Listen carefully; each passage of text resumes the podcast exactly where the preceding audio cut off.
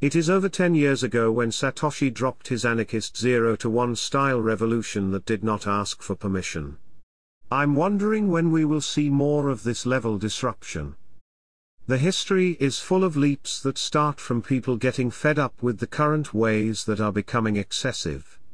Education is one of the sectors experiencing this now thanks to coronavirus and its impact to on-site service provisioning. What was considered acceptable before has become too much.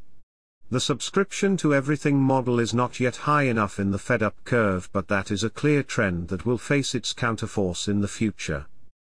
The first indications are already laid by Revolut and other payment service providers that make it easy to manage, block and cancel subscriptions with a click of a button.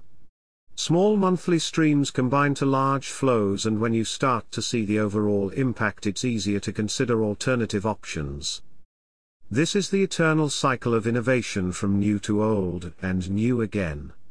What are the ripest industries and business models to reshape in this decade?